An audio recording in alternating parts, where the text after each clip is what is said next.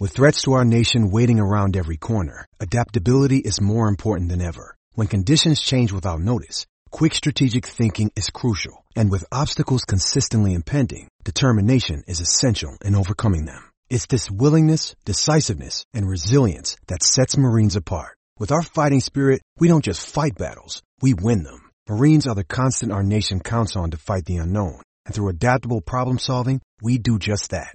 Learn more at marines.com. This is Bless You Boys Podcast 105, recorded Friday, March 28th, 2014. Miguel Cabrera is a very rich man. Thanks for listening and enjoy. Swing it a One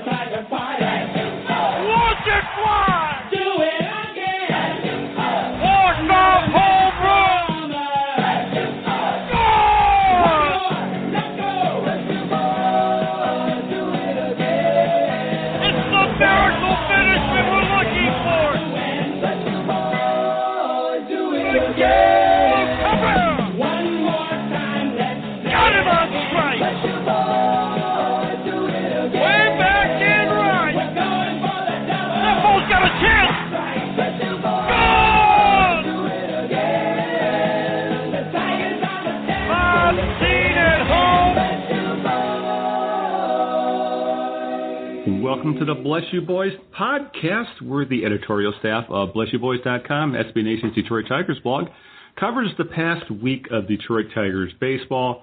And boy, do we have a lot to talk about. It's been extremely busy at BYB HQ, thanks to the Detroit Tigers making a ton of news this past week, and it was all overshadowed by about about eight, 16, 18 hours ago when the t- team announced they were they had agreed to a well, not announced, but it, the news broke that the team had agreed to a record-setting contract extension with Miguel Cabrera. Uh, we're recording this on Friday afternoon, about an hour after the Tigers made everything official. And so, with that, before we get to all that, let's get the introductions out of the way. Uh, Kurt's not with us this week. Mr. Mensching is out of town on official SB Nation business, which I think means he's drinking a lot of whiskey and uh, raising hell with other SB Nation bigwigs. But he should be back on next week's podcast, and uh, uh, we wish him well as he is uh, trying to be the, the the front man when it comes to all of SB Nation's MLB coverage. But we do have a return of the man we know as Hook Slide, the king of the west side of Michigan.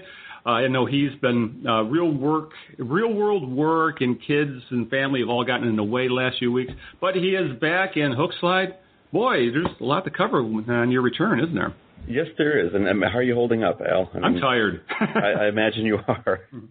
I mean, guys like me, you know, we we get to read this news and you know, kind of talk about it, you know, at the bar or whatever. But uh, uh, you know, you you had to really bust your hump there, didn't you? Yeah, especially with Kurt not around. So uh, you know, Slacker. usually we kind of ta- we kind of tag team these things, but Right. uh, he was uh, his only real connection, I think, was via a smartphone. So uh, know, we got a few emails from him and. He gave us suggestions and things like that, but the whole staff really stepped up. We, you know, as um, we were talking before we started recording, and uh, just the we we have a numerous posts about this uh, about the breaking news, and it covers all angles of the Cabrera signing, from how it affects the Tigers, how other teams think about it, to the breaking down the money. So again, we'll link to all that because we're going to talk about it in a sec. But uh, before we get to the nitty gritty uh, about the podcast, if you want to contact us with any thoughts, questions, love letters, hate mail, you can reach us at bybtigers at gmail.com. We're also on the Facebook, facebook.com slash bybtigers, or you can just search Bless You Boys on uh, in your, in, on Facebook, and please like our page. We, we post all our links and commentary there as well. And you can find us on Twitter at Bless You Boys. Uh, with that, let's start talking Miguel Cabrera. All right, Hook Slide, I take it you've already heard about the news that Miguel Cabrera is going to be a very rich man. Yeah, who's will- Miguel Cabrera? Yes, uh, he will not sign just the most expensive deal in MLB history, but in pro sports history. He will average 30, 31 million dollars a season on a contract that is, um, well, the extension itself is eight years and 248 million dollars. There's also two vesting options at the tail end of the deal. They would kick in if Cabrera finishes in the top 10 of MVP voting. Uh, and the Tigers' total commitment is going to be at least guaranteed commitment. That's not including the vesting options. Is going to be 10 years and 292 million dollars. Uh, I guess uh, let me throw this out to you. As a fan, you got to be thrilled, but I'm sure there's a part of you thinking, "Boy, that's a lot of money that could maybe handcuff the Tigers down the line."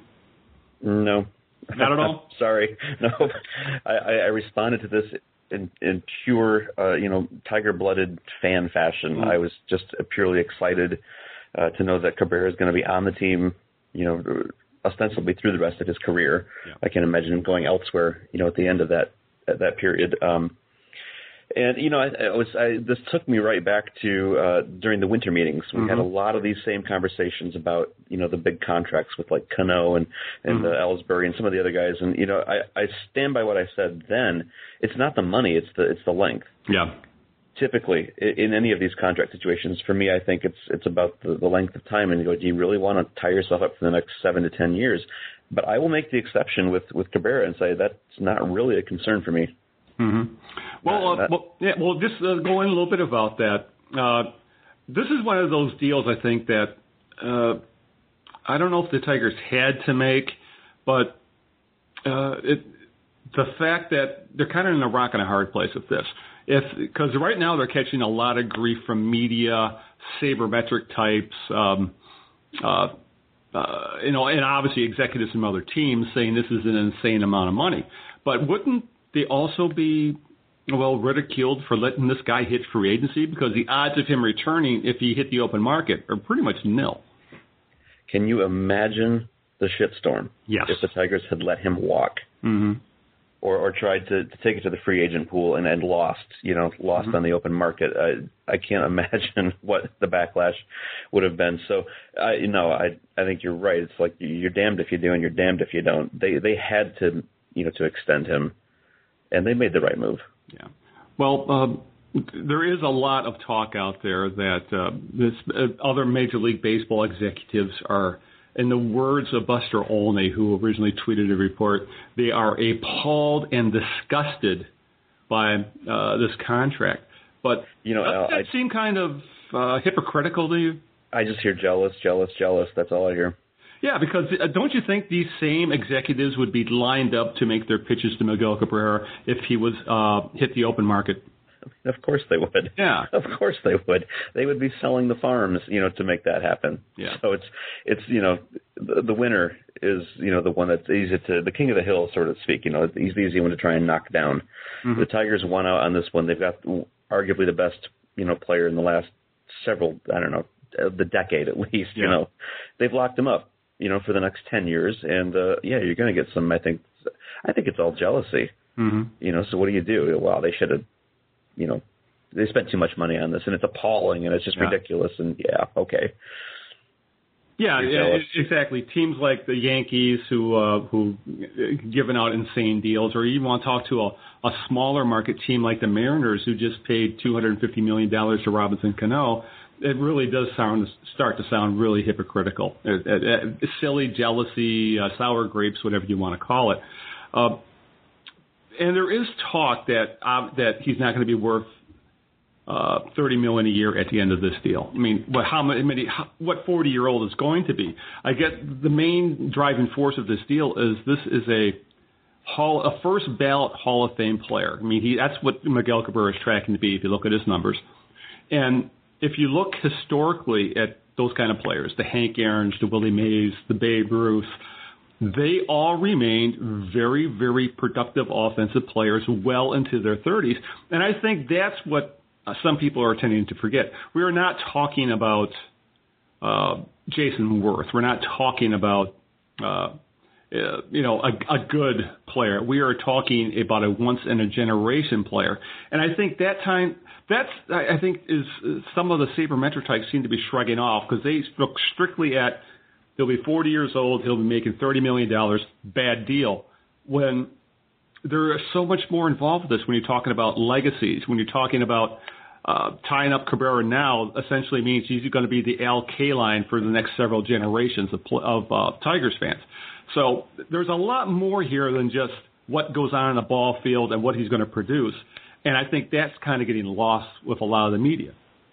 Yeah, the legacy is a big a big part of this too. And I, you know, I've seen comparisons made to other players or whatever, but I keep thinking, you know, no no one's coming close to to what Cabrera is, you know, capable of in terms of, like you said, the the, the legend, the legacy, the the first ballot Hall of Fame potential. Um, you know, don't don't even compare him to anybody else at this point. Um, Robinson Cano, as we just said, got a contract not too dissimilar. Yeah. From this, and you know, I think he's far less deserving um, or maybe a better way to put that would be to say Cabrera is way more deserving. Yeah. You know, so whatever Cano got, yeah, Cabrera deserves that and more, and he got it. Mm-hmm. And, you know, Babe Ruth is a great example. He continued to produce, you know, towards the end of his career. And Al, when's the last time you you saw a pitcher pitch to to Babe Ruth? Yeah. okay, there there you go. Yes. It's he's dangerous. So. Yeah. Well, uh, obviously, uh, the, the point man for the anti uh, Cabrera brigade has been ESPN's Keith Law. And I just found his, you know, obviously he had some decent points, but this is where sabermetric guys start to lose me because he, this is what he had to say, which I found absolutely ridiculous. Many corner players who were nearly as productive in their 20s as Cabrera did even make it to age 40. Guys such as Ron Santo, Vladimir Guerrero, Bobby Bonds, Buddy Bell, and Dick Allen, none of who played past age 37. Now, he's comparing Ron Santo, Buddy Bell, and Dick Allen to Miguel Cabrera. That that just that's if you ask me, that's sheer idiocy. That's not even there's no common sense there. No, I see the comparison there. I mean, in that mm-hmm. they were all male and uh, baseball. So yeah, yeah you, you got a point there. Yeah. Good, good point. And he, and in regard to Barry Bonds, he was still an extremely productive offensive force at the end of his career. He just didn't continue past the age of 37 because of well other circumstances that start with steroids and and he was essentially blackballed because uh his final year, he you know he still had a ridiculous on, on base percentage, pushing 500. So uh, yeah, no, I, don't know where he gets that. Uh, that, that's an interesting uh, case study too. The exception there, Bonds, you know, and saying, well, he did continue to produce well into his late 30s, but there was the whole, you know, scandal of right. come on, there was PEDs involved in that. So you, you know, kind of go back and go, can Cabrera continue to produce without turning to you know the the steroids and the PEDs and whatever else to kind of help him through those those final years. I think he can. Yeah. But I, I really hope he's able to avoid the the obvious temptation. Yeah, as uh, Dave Dombrowski said during a presser, uh, do I think a 40 year old Miguel Cabrera is going to win a Triple Crown? Uh, probably not, but he's pretty damn good, and and that's right. and that's the thing. And and there's also something else to take into uh, consideration here is uh, the TV money. And that is the yeah. Tigers will be getting a new contract for their broadcast rights, by TV and radio, probably in the next couple of years. I think that the contract opens up in 2017. And if you if you look at all the other teams who have recently re, um, redone their uh, media broadcast rights, they've gotten insane amounts of money. I mean, that was essentially the argument used with uh, the Angels signing of Albert Pujols, and that that contract's already paid for. If you look at the money they're going to have coming in from TV alone, don't you think it's safe to assume that the influx of cash will do the same for Miguel Cabrera? Yeah, I think that's fairly safe to say. It's kind of a, you know, not a vicious cycle, but uh, it's a cycle that feeds itself, I guess. That yeah. you know, if you if you sign Miguel Cabrera, then you do lock in um, you know that that star power, and you, you Mm. guarantee yourself the high-paying TV contracts, precisely because you have Cabrera. Yeah. And then the and the off you know side of that is that then yeah you pull in all this money to pay for the Cabrera that you just signed, so it all kind of goes to the same place. Yeah, yeah, exactly. It's uh, but it is uh, a, a, my, uh, the Tigers are essentially going to be paying Miguel Cabrera and Justin Verlander close to was it four hundred million, half a billion dollars. Oh, yeah, yeah. And when you amazing. when you start throwing that around, it really just feels like monopoly money at this point. I know, right? So you know who's who's who owns Boardwalk and Park Place then? Yeah. Or, or Oh, for that matter, you know, the Forbes is saying the Tigers are worth estimated worth of six hundred eighty million dollars. Well, uh, uh, Miguel Cabrera is going to make about a, well, more than a third of that kind of money. You know, so It's it's, it's mind-boggling. yeah, But I want to I want to go back just a little bit. Yeah. You mentioned something earlier. Mhm. Um, you know, about uh, him making thirty million dollars a year when he's you know into his late thirties and forties. Right. And that tied in with the whole, you know, the, the the TV contracts and the way those things are turning out, and they just keep the prices just keep going up, Mm-hmm. and they go up and they go up and they go up, and and it's not going to stop, I don't think. Mm-hmm. And so I, I posted a comment on the site very very late last night, um, where I, where I kind of raised that question, said maybe it's somewhat exaggerated, but let's let's talk about this. Mm-hmm. Ten years from now, Miguel Cabrera is making thirty million dollars. Right. Don't you think that's going to be somewhere kind of near like the the average? Yeah. You know, for for an average player, average to good player, could easily be pulling down that kind of money if the inflation rates just keep going up. So, you know, when you look at it in that light and say perspective wise, you know, in ten years he might be, you know, not making as much as, uh, you know, I don't know. You, you see what I'm saying? Yeah. Oh, yeah. I definitely do. It's uh, you got when you factor in inflation and the amount of money that's being thrown around in baseball that is increasing every single year, and it's only going to there's only going to be more coming in because uh, talk about between rock and a hard place. You're talking about television, television networks, cable networks, who in a in a current atmosphere where pe- more and more people time shift what they watch when they watch things on the internet rather than um, in real time on their televisions when uh, they're doing every, when very few people I know hell I don't watch that much TV in real time anymore but they have but they the main reason they're- keep throwing this kind of money around is that sports is one of the few things left in the TV landscape that allows uh, that force people essentially to watch things in real time and you know to sit through the ads to sit through the pregame and postgame to be able to watch it. And I, and then that, which of course most sports fans because of how they've set up blackouts and rights and things like that you're pretty much forced to buy cable television to be able to watch these things live you know so Right. that alone I think pretty much guarantees that all pro sports, including Major League Baseball, their rights fees. Right, I don't see the bubble bursting anytime soon unless something happens that that we don't see coming. It's something that's going to you know just change the entire landscape of television, and obviously the networks and the cable companies, the Comcasts of the world, they aren't going to let that happen anytime soon. So I think when you factor all that in, all of a sudden thirty million dollars a year does not seem like uh, uh, an overwhelming albatross of a deal. No, no, and, and and my point is just that it's not going to look like an albatross ten years from now anyway. Yeah. You're not going to go, oh my God, thirty million? That's insane, because everybody's going to be making close to that. Yeah. And no matter what happens with, you know, like you said, the technology and Comcast and whatever else, um, I think the one thing that we've proven as as a nation is that we will pay. We will pay for Yes. entertainment. Yes.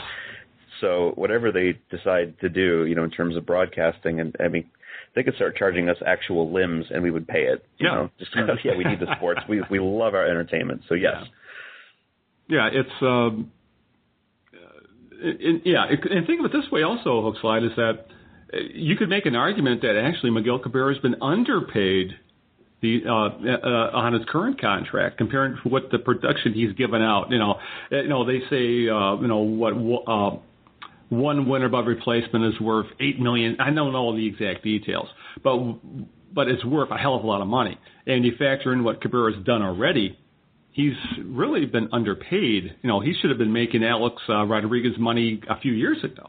Exactly. Yeah. And I'm trying to think now. You have to refresh my memory. What was the previous contract? What was he getting per year? Uh, shoot, it was. Uh, Sorry, I put you on the spot. no, there. that's okay. Because I, actually I should have it up here. I know because I, I was uh, this all was uh, had my head into last year because I can bring it up right now. I believe it was.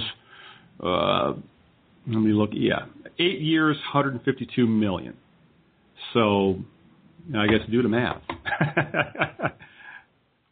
I can do that right now. There we go. So what? Yeah, 19, 20 million. Yeah, give or take. 19, 19 million, I guess, Yeah. is what close to that. So yeah, you could say that you know uh, Prince Fielder was being paid more than that Yeah. Justin for Verlander, for that matter. Right. Yeah.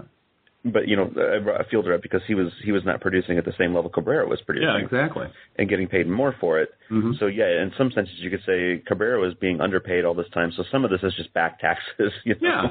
Yeah. He's just paying the past year's invoices because he Yeah. was worth it. Yeah, and to think that the Tigers gave out this contract without really seriously thinking about it, about doing a research, without seeing, you know, hell, they, they see Cabrera every day, and they're they're not giving him this money in the belief that yeah, we'll, we're we're thanking him for what he's done.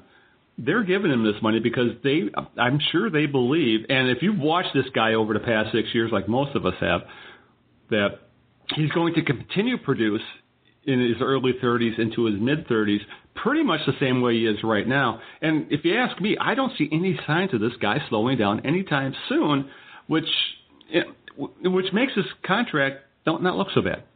No, he that's where he's he's kind of in a different league, you know, Mhm. than than the rest of these guys. Um, you know, just with with the, you know, I guess this this extension coming up, and everyone knew it was on the horizon. There've been a lot of. uh I just was watching a special on uh, Fox Sports Detroit the other day. They did Mhm. a half hour thing called the Miguel Cabrera the first decade. Yeah. And there's been a lot of things like that, articles written recently. So I've been kind of, you know, immersing myself in his backstory and whatever. And that's one thing that stands out is, look, this guy was showing signs of just unbelievable greatness Mhm. right out of the gate. 20 years old, rookie year. Yeah. You know, his first major league hit is a walk off home run. You know, Yeah. and that's just a sign of um things to come. You the, the I love to tell the story to my own son. You know, we sit down and talk and say when when uh, Cabrera faced Roger Clemens for the first time Yeah. in the 2003 World Series, and, and Clemens uh, threw the fastball up at his face, and uh, Mhm. rather than back down, Cabrera gave him this just wicked glare, and then proceeded to end the at bat by ripping a home run into the into the right field seats. Yeah. He's 20 years old. It's his rookie year. He's facing Roger the Rocket, the legend. You know, Mhm.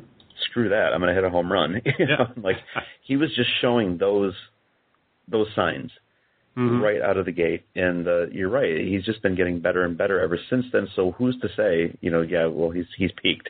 You know, Yeah. he's now he's going to go down for the next ten. Come yeah, on. yeah. For this is what um, uh, ESPN uh, posted la- uh, last night when this was all going down. Miguel Cabrera has 365 home runs, 1,260 RBI, and a 321 career batting average. Only seven players have ever amassed those career numbers, and Cabrera's not even close to being done.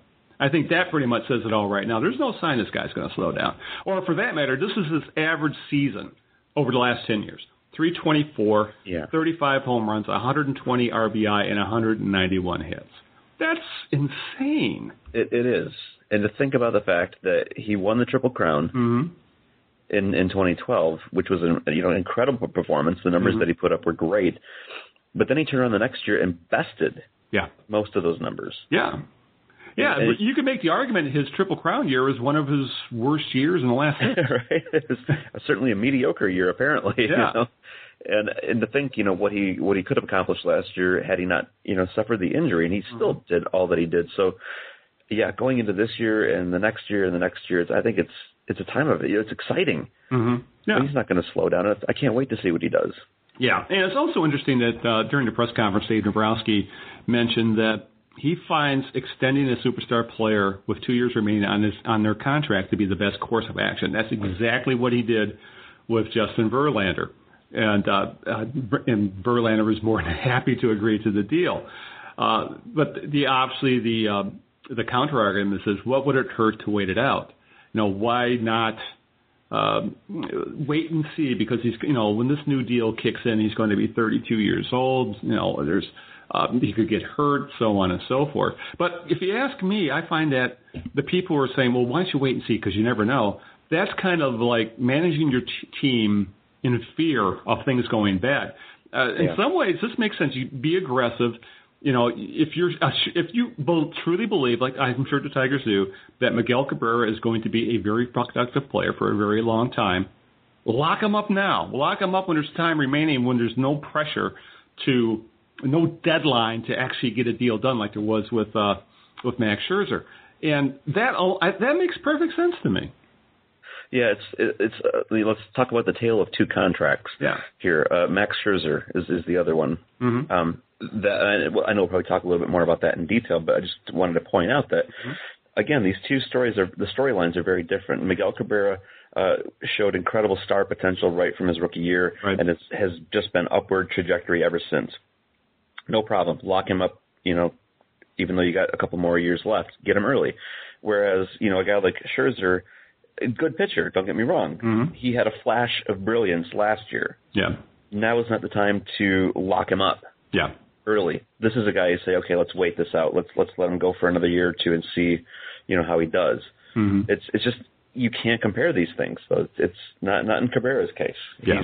He's he's just too good. Yeah, yeah, And and I, I think that, Mhm. that that to make that contract offer a couple years early yeah, is it's a I think it's a goodwill gesture too. Oh, of Just, course. You know, say in recognition of what you've accomplished for us so far, and we trust that you're going to keep doing it. So we're not even you know complete and total faith here. Let's Yeah. let's get this deal done. yeah. And and do you think that there's there's at least uh, Dave Dombrowski mentioned that when asked, he said, uh, you know, aging Mike Ilitch was definitely involved in these negotiations. I don't know how much of that you can really believe. Obviously, I'm sure he was somehow involved, but you also have to wonder that uh, when you're 84 years old, I don't think you're too worried about what's going to happen 10, 12 years down the line. Mike That's Ilitch wants point. to win wants to win a World Series soon. You know, he knows time's running out. Sad to say. So, you know, when you're, you know, he, you know, I don't blame Mike Ilitch for, you know, he's got billions upon billions. He can afford it. The family can afford it. Uh, no, Yeah. Ilitch Holdings is is is a huge, huge, huge entity that can handle. No, thirty billion is a drop in the bucket. You know, I mean, uh, this contract, two hundred forty-eight um, million, is a drop in the bucket to to Ilitch Holdings. So, I can understand when an aging owner who has the one thing he's got left on his bucket list is to win a World Series. I can completely understand the feeling that I'm I don't care what it costs. I'm going to do what it takes. And if that means maybe uh, paying a 41 year old ball player a little too a lot, a lot too much money, so be it. Right. Put yourself in, in his shoes at this Mhm. point. You know, at that age and with that much money and the goals you have, I, I'm surprised he's not just buying everybody out right now. I would be if I were his. You know, screw it, man. I'm going to be dead in a couple of years anyway. Get them all. Get get Cabrera. Get you know, Mhm. get Kershaw. Get them out. Get them all. Just Yeah. buy everything, and we'll let the the chips fall where they may. Because I won't be around to deal with it in ten years. So Yeah, and and this isn't the same as when the Tigers gave extensions to you know uh, contracts to uh, Nate Robertson and Dontrelle Willis and uh, Brandon Inge and things like that. You know the uh, the you know we're talking about a superstar. We're talking about a one percenter. We're talking about a Hall of Famer, and I I really just have a hard time believing that this is money that's not well spent at this point because obviously, I mean, look at Mike Trout. Mike, Trout, know, for all the people yelling about Cabrera, Mike Trout has got to be the, if not uh, other than Cabrera, he's got to be the happiest man on the planet right now because Yeah. Mike Trout, he, you know, you have to believe that he might be thinking right now half a billion dollar contract may not be out of the question. It's. I don't think it is. I think it's well within reach. Yeah. We we were having these conversations again during the winter meetings. hmm and just in awe of where, where the numbers were going. And we all said, I thought at that time, you know, just just give it a year, and you're going to see the the 500 million dollar contracts. It's not even that far off. Yeah. And but again, someone like Trout, hmm very different story. He's he's young still. Yeah. You can sign him for 10 years, hmm and he's shown those you know those extreme uh, trends towards brilliance and you know unbeatability. So. It's just yeah, I, I'm still kind of stuck on comparing these people to you know Buddy Bell and, Yeah. and stuff, but yeah.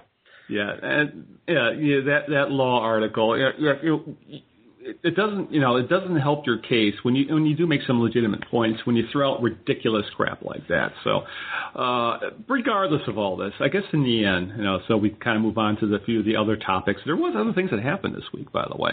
Uh, Before you move, let me just yeah, ask sure. this question out. sure. How bad, how much does it suck. To be the, the Marlins right now? What's going through these guys' heads as they're seeing all this go down? Are they thinking, man, we dodged a bullet? or I wish he was still here. Yeah, or or think about that. You know, Cabrera was available for essentially a bunch of unproven talent, even though at the time um, Cameron Maybin and Andrew Miller, and of course, about what there's four or five other throw-ins, uh, they were considered, uh, you know, top, you know, probably top 25 in all of baseball uh, prospects. Uh, once again, it kind of proves that uh, for, you know, in these kind of deals that, you know, which is why many of us are against the Fister trade for, you know, you know, is that when the team that gets the the legit proven major leaguer in a deal that involves prospects, almost every time the team that gets the the major leaguer wins the trade, and the Marlins obviously gave away a once in a generation type player for, and none of them are on that roster anymore, which is, right. you, you know, and but that was one of those deals. I remember when the deal went down originally there was people in Detroit questioning the deal. You know, because yeah. here in Detroit, there's that there's the um, the John Smoltz effect because they think every trade that involves a prospect, that prospect's going to turn into John Smoltz, and obviously, again, that was a once in a generation type contract that blew up in the in, deal that blew up in the in the Tiger space. That hardly ever happens. So, right. yeah.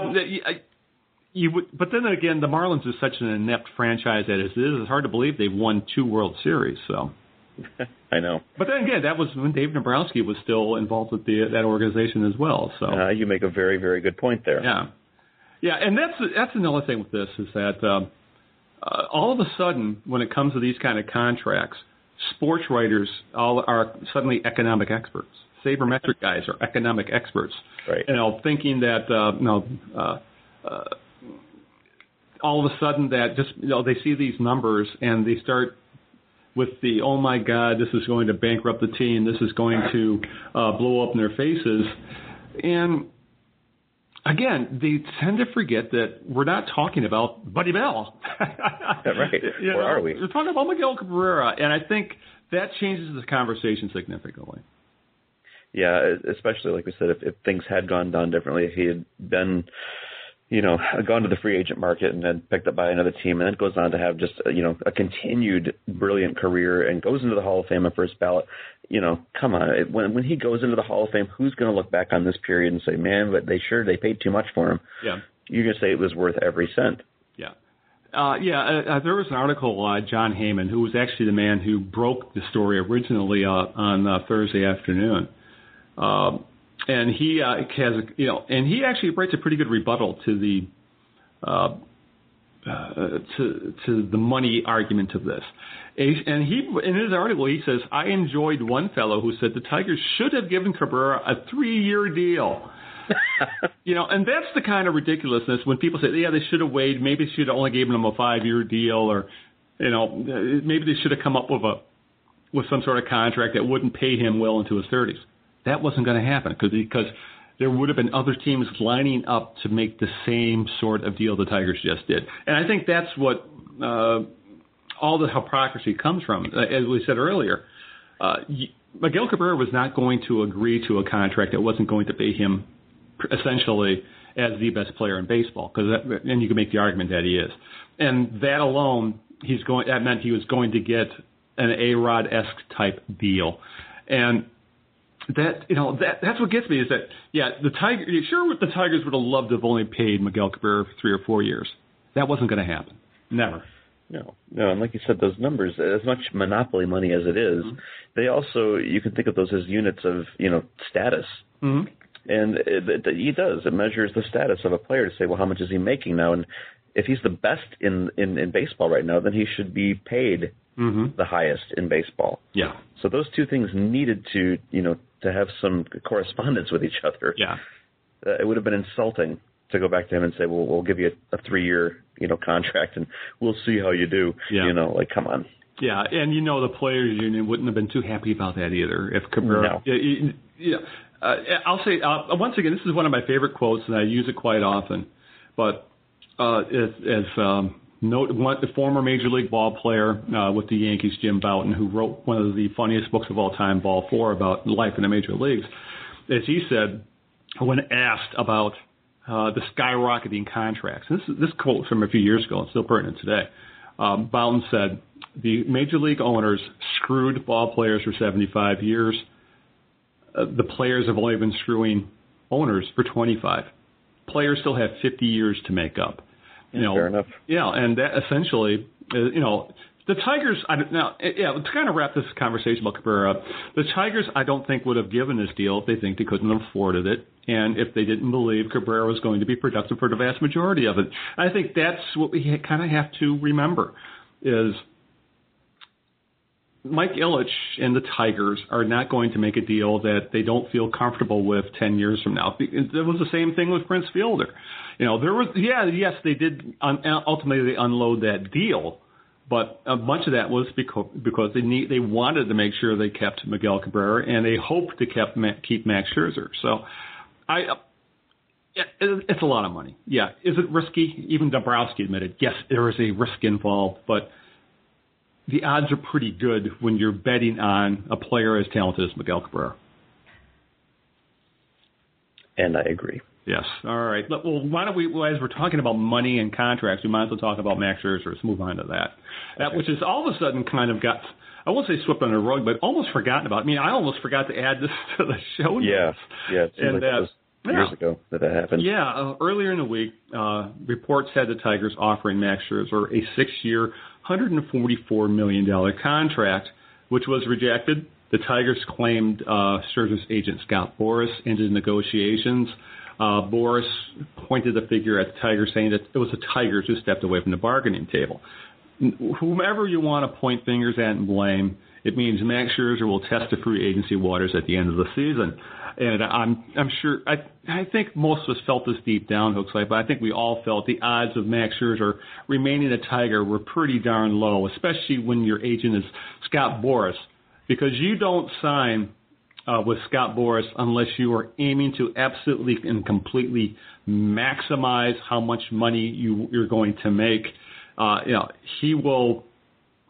Uh, well, I mean, look what he's doing with um, with uh, someone with. Uh, uh, Stephen Drew, for example. You know, the guy he's willing to his, his client is willing to sit out to try and maximize how much money he's going to make. So, you know, this is one of those things where I'm not going to fault either party. Uh, I can understand the Tigers being leery of going past six years because reportedly Boras wanted, I think, a seven or eight year deal. And for the most part, I don't know about you, but I feel far more comfortable going long term with a once in a lifetime, once in a generation type hitter in Miguel Cabrera than I do going with a starting pitcher who admittedly is now elite, but he's only been at that level for a little more than a season.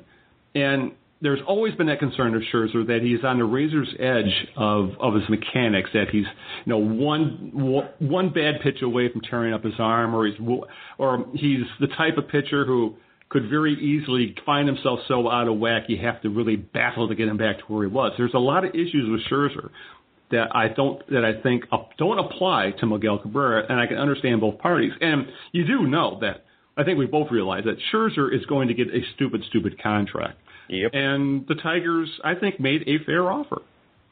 I think that's that's the, uh, the yeah, that's to me that was like the extreme limits, yeah. you know, of, of what an offer that they should have made. Mm-hmm. Um, even that seems a little bit, again, just in terms of the length, six yeah. years.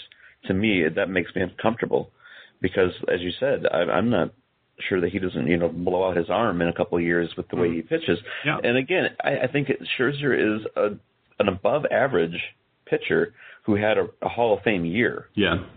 Uh, we don't know that he can do that again and again and again and again, the way Cabrera has had mm-hmm. Hall of Fame years again and again and again. Right. And so the the whole thing was, you know, over the, I guess when when the Kershaw deal went down. Mm-hmm. Um, you know, the people started talking about, oh man, Max Scherzer is gonna just, you know, he's gonna hit pay dirt because of the of the Kershaw mm-hmm. contract. And even then, I was thinking that's that's that's a bad comparison though, because they're not the same. They're not the same pitcher. They're not in the same boat. They're not the same age. They don't have the same track record. Mm-hmm. Kershaw should have gotten what he got, yeah. or at least you know it was. It's it's a little more uh, easier it's to under, follow. Yeah, it's understandable. He's younger and he's right. had more success. Right. He's he's got a little bit better proven track record. Plus, like you said, he's young. Yeah. Uh, give him ten years. You know, I don't care. Mm-hmm. Twelve years, fifteen years. But uh, how old is Scherzer now? He's coming up on his. Uh, Oh, now I forget. Like he's around 29. You know, when, when this contract ends, yeah. he's going to be deep into his 30s. That's for sure. Right. And so I, I think if even if he had signed the six-year, 144, you know, million, I thought that that would have been probably not even a, a wise move necessarily. Yeah. So I'm I'm kind of relieved that that uh, Boras and and you know Scherzer turned it down. Yeah. And in some ways, I think with this deal, and it's I think the Tigers feel they are in a better place when it comes to having a replacement for Scherzer in the rotation. You know, with Drew Yeah. Smyly stepping up, uh, you know, Rick Porcello, say what you will about him, he's still a very young guy at 25. Uh, it's obvious that uh, Dave Dombrowski believes Robbie Ray is going to be able to step up into the Tigers rotation probably next year at you know at two years at the latest. Uh, and obviously they still have Justin Verlander and Anibal Sanchez at the top of the rotation, and both those guys are legitimate Cy Young candidates. So I think that in this case, that the Tigers are, are uh, feel good about their starting pitching with or without Max Scherzer. They lose Miguel Cabrera. Who do they have? Right, right. the replacement isn't there. And you don't Exactly. replace guys like Miguel Cabrera. You know, it's hard. It's going to be sure. It's going to be hard to replace Max Scherzer, but it's very possible that Drew Smyly, who has shown signs of being a very, very good pitcher, a guy who could be a, a number one or a number two pitcher down the line, could very easily step into that role. Or for that, you know, who knows what's going to happen with Robbie Ray? No, the Tigers, if they didn't have Miguel Cabrera, they'd be using well uh, Jordan Lennerton at first base. So I think that pretty much says it all. Yeah, no, like you said, if they, if they lose Scherzer, it's it's not as big of a blow. Yeah, I hate to lose. It's a the guy. blow, yeah. he's a good pitcher. Yeah. but oh boy, we've still got two Cy Young con- contenders Mhm. in the starting rotation in, in Sanchez and Verlander. Plus, like you said, two I would say at least average to above average, you know, pitchers in Porcello and, and Smyly. So. Yeah, it's you don't you don't suffer the same impact, Right. you know, on losing Max Scherzer as good as he is. Mm-hmm. You know, it's not as big of a blow, and you've got that kind of depth in the rotation. Yeah, and considering the Tigers both made this offer to Scherzer and obviously are, are paying Miguel Cabrera, uh, I think it's safe to assume that some of that 144 million will just be used in a different area, which can't hurt at all. Yeah, although I would disagree with, I I think I saw someone on Twitter said something to the effect of, you know, because uh, Scherzer turned down the deal, the Tigers were able to use Mhm. that money to make the offer to Cabrera. I don't think those two things were related in any way. Yeah. I, I sincerely doubt that the Tigers were pinning the Cabrera extension on whether or not Scherzer Yeah, decided to sign. exactly. That's a great point. That So, Mhm. yeah, what, what do they do with the money that they were going to offer Scherzer? Hopefully, they you know save it for the end of the year and make him another offer. yeah. And I'm just I don't know. I'm, I'm a little irritated that he turned it down though because I thought, God, that was a, that was a very generous and fair, more than fair offer. You know, for who he is and what he's Mhm. accomplished, and eh, whatever, he turned it down. So, I guess I, there's no sense being angry about it. Right, and, and and you also brought up a point that all of a sudden people do forget. You know, even though most of us do think that he's probably going to move on at the end of the year, no one's there's it's not out of the question that the Tigers and Scherzer could still come to an agreement after the season, or who knows, they could surprise us during the season. You just don't know when it comes to this kind of thing. So it's very possible that maybe the Tigers do end up upping their offer or. Uh, who you know, there's there's so many there's so many things that could happen that writing him off completely is probably unfair to both parties. I mean, if I was a betting man, I would bet Scherzer somewhere else next year. But you're right; they could still come to agreement at the end of the year, and the Tigers could be have a monster rotation for some time to come. Yeah, and if I were a betting man, I would bet hard that the Tigers will make him an offer at the end of the year. Mm-hmm. Oh yeah, they yeah, And- they're not going to say no. They're going to say bye bye. You're right. They, they're going to gonna let him negotiate because they there is a window there where the Tigers can still negotiate before he hits free agency. So it'd be And you know what? not to. If if he has another monster year, Mm-hmm. takes home another Cy Young or falls just short of it, you know, Mhm. he's still in the top three in the voting or whatever, I bet the Tigers up the offer. Yeah. I expect them to to try their best to keep him, and I know he said he wants to stay in Detroit, so I don't think that's you know it's just a you know cut our losses and walk away, no love lost. No, they'll they'll, they'll go after him, but Yeah. he was he was probably stupid not to take that that contract yeah. because he can, he hmm. thinks he's going to get more somewhere else at the end of the year. But can you imagine what's going to happen if he has a really bad year? yeah. Well, if, if he has a bad year, though, and it also does not bode well for the Tigers' chances either. You Yeah, keep right. that in mind. So there's a lot at stake for both parties. We'll put it that way. All right. Uh, speaking of a lot at stake, well, I don't know if there's a lot at stake at shortstop because the Tigers are now going. the Tigers are going with a 37-year-old in Al- Alex Gonzalez. In a deal with the Orioles, the Tigers traded uh, the Italian Don Kelly, as he became known at Bless You Boys. Steve Lombardo, the utility man um, who was played some at short in uh, over his career and was tested there in spring training. But I think the Tigers feel he's more of a uh, a second baseman, third baseman, outfielder, utility, a Don Kelly type, because Don Kelly's not going to play short either.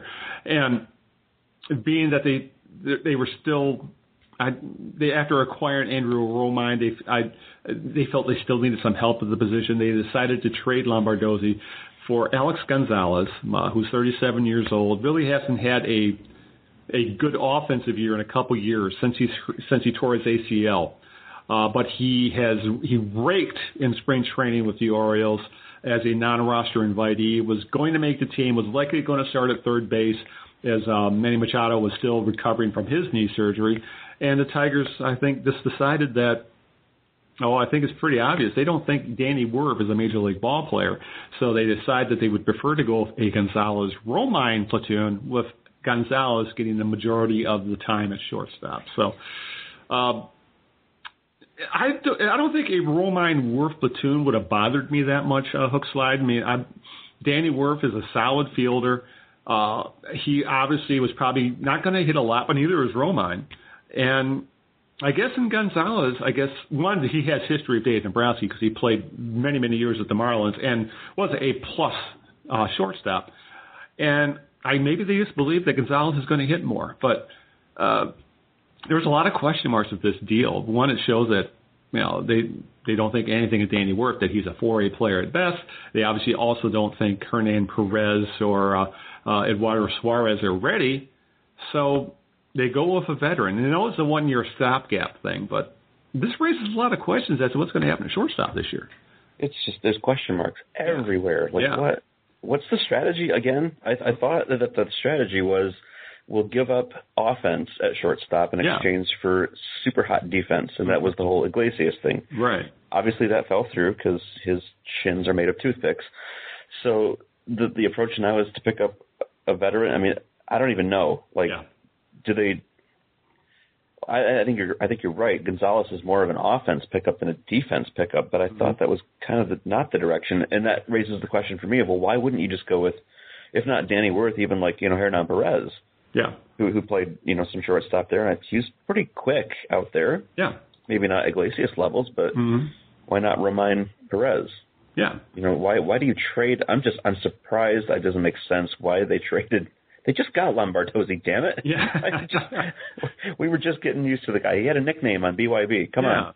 Yeah. And now he's gone. Mm-hmm. Yeah, it's interesting that all of a sudden all the people who were like, "Why did we get Steve Lombardozzi in the first place?" Now they're all upset that they traded him. So there, you know, there's a. But you really nailed it in that uh, shortstop is a huge question mark. But there's a lot of question marks on this team. You know, and that kind of brings up the I know you haven't been able to be on the podcast, so you really haven't had to talk about this.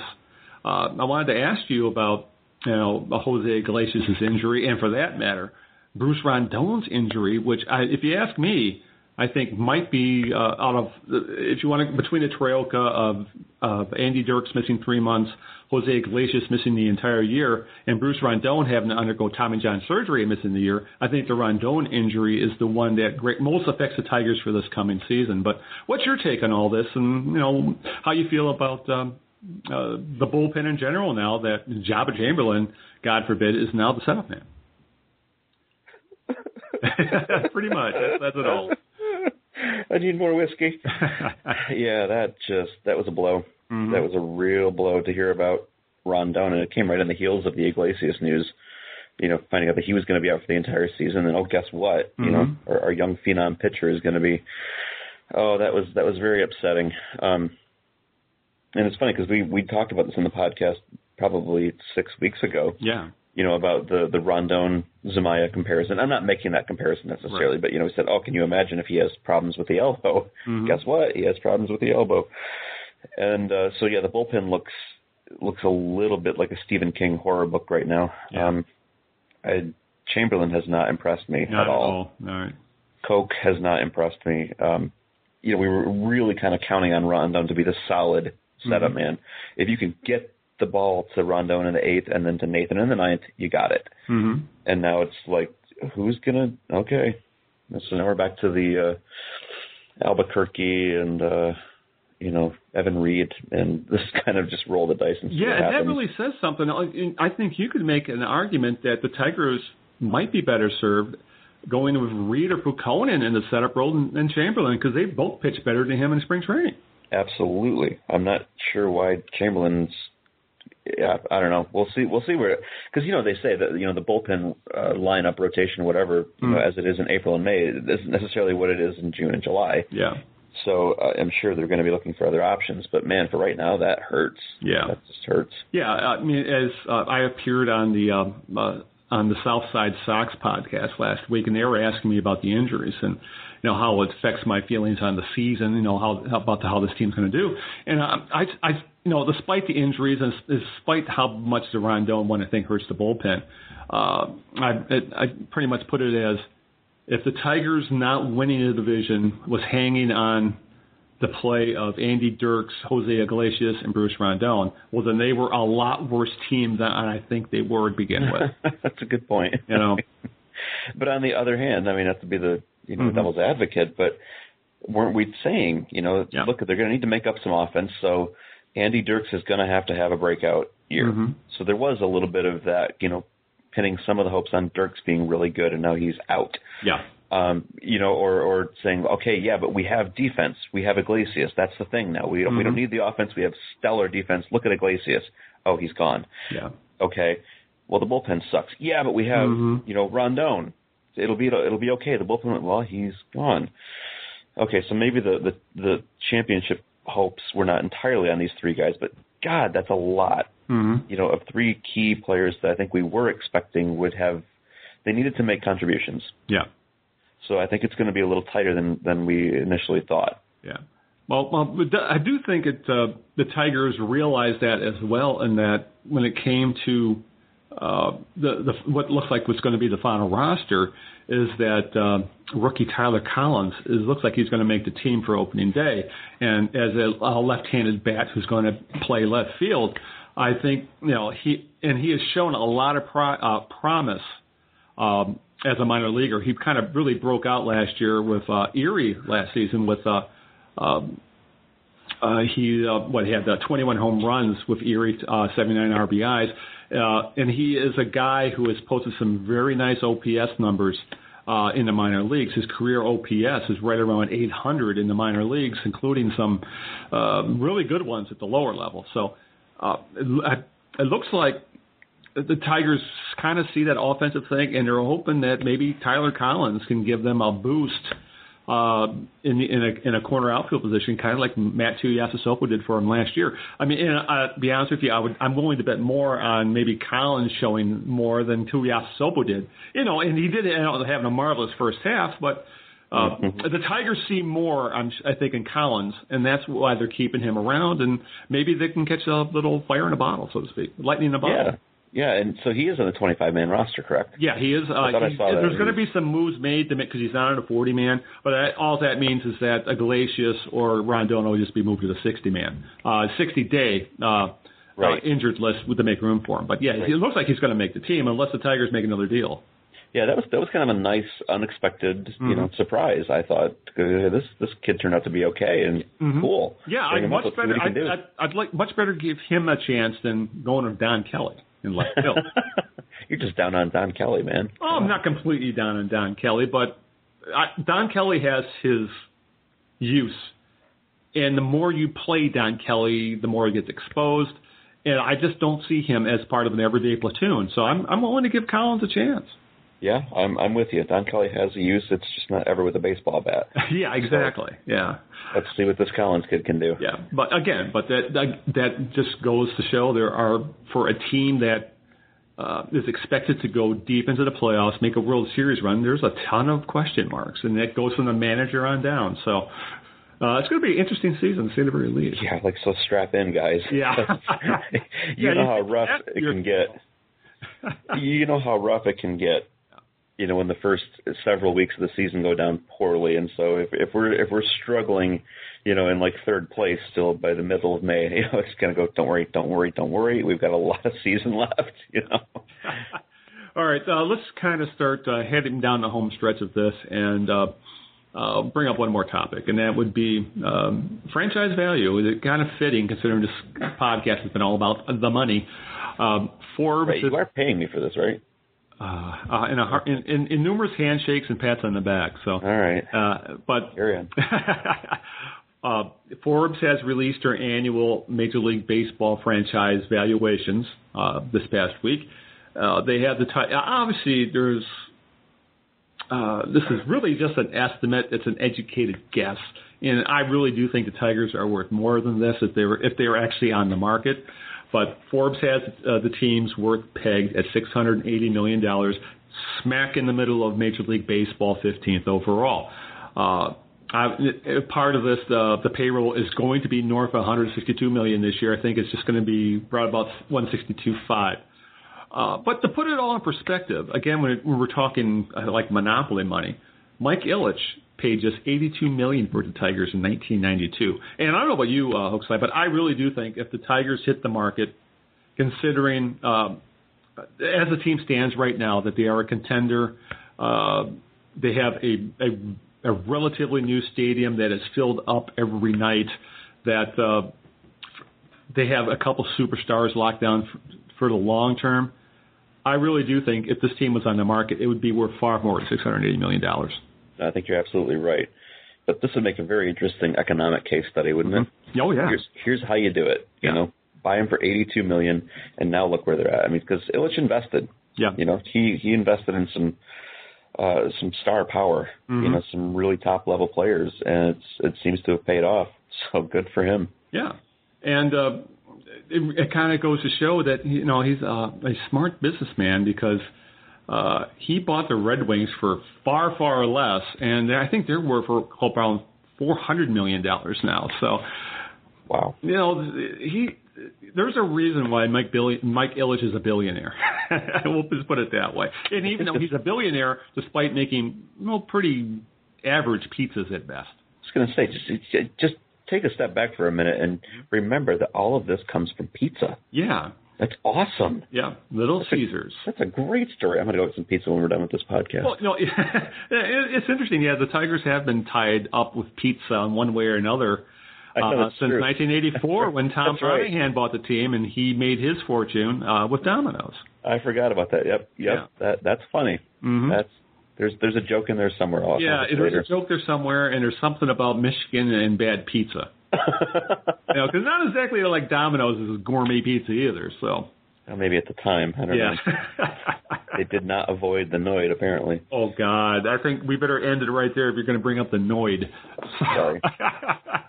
All right, and we're pushing an hour anyway, and that's about well about the time length we like on these podcasts. So.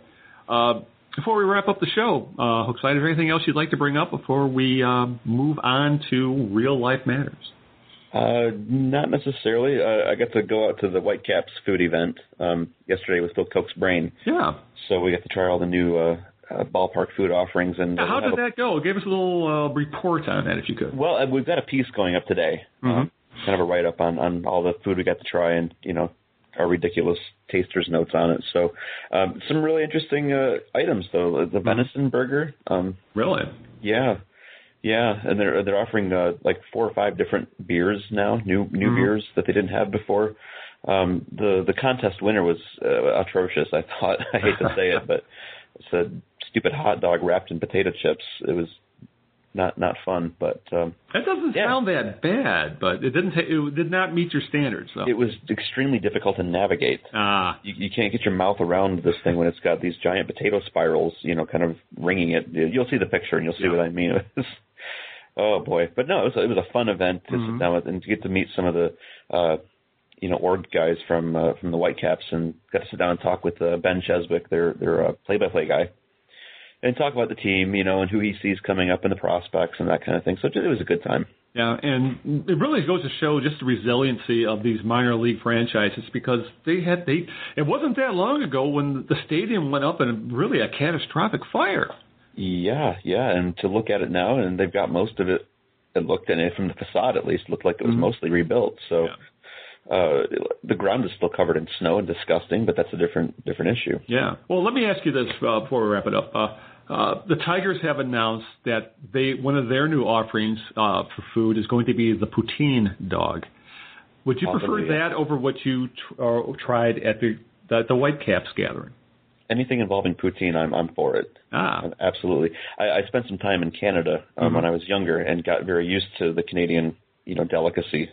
I think of it as a delicacy. Yeah. And uh, when the Whitecaps released their their food voting contest, you know, and the, the different items that were on there, they had a poutine burger. Yeah. On the list, and I was trying to drum up support and say, "Get that, get that," and they ended up with a freaking hot dog with potato spirals on it. Like, you don't realize the greatness you have missed out on. So, but that's cool. The, the, a poutine dog, you say, at Comerica? Yeah, they, they have already announced a poutine hot dog. Awesome, awesome. I will have to try that. And their their proximity to Canada gives me hope. Yeah. So, because I've heard that the U.S. just screws up poutine. I've never actually had it here, but mm-hmm. I've heard that they they mess it up every time. So, hopefully, the proximity to Windsor, maybe they can ship that stuff over. Or something. Yeah, that's the question. Can can Americans uh, will Americans screw up a Canadian delicacy? I would I would bet it, I would bet it would probably just might, but who knows? Cool. All right. Well, with that, let's wrap up the show. So, um, also, really, all I can add is. Uh, uh, as I've said over and over in this podcast, we're watching history when it, whenever Miguel Cabrera comes to the plate, and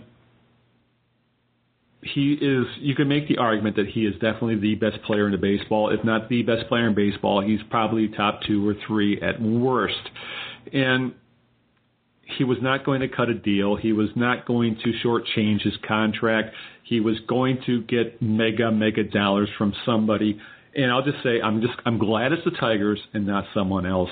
And as we said over and over again, um, if the Tigers let him walk, I think the fan base would not forgive this team. So they really were they. Uh, and I'll, I'll just say this: I, I trust Dave Dombrowski. Has he made some interesting or controversial decisions this past offseason? Yes, he has. But the track record shows he knows what he's doing. He knows what he's doing when he's given this contract. He knows what he's doing when he's building this team. And no matter what happens, has happened this offseason, this team is still favored to make a deep run into the playoffs. So, in the end, I'm glad Miguel Cabrera is here. It's not our money. If Mike Ilitch is going to spend it before he goes, I'm glad he's keeping it on the team with Miguel Cabrera. And um, and I'm not going to get worried about something that could happen 10 years down the road. Uh, maybe I'll sound different in 10 years, but right now I'm not going to worry about it. I, I want to see this team do well over the next few years, and if that means giving Miguel Cabrera an insane amount of money for 10 years, I'm all for it. So let's wrap it up, Slide. So where can they find John? One, one more oh, thing. I'm sorry. Go ahead. Because I just remembered this. It kind of went under the radar late last night. Yeah. Um, did you see that Doug Fister got put on the disabled list? I knew. I I knew he. I heard he had missed his last start, and he really was so far behind the other starters, he was like pitching in minor league games, and he, in his last uh, appearance, he wasn't able to. They actually had to pull him, so he's yeah. on the DL. He went to the DL. For, uh, they're saying he's probably going to be out for a couple of weeks. He's got uh, elbow inflammation, strain, whatever. Mm-hmm. So uh, yeah, Doug Fister is is going to be uh, MIA for a little while.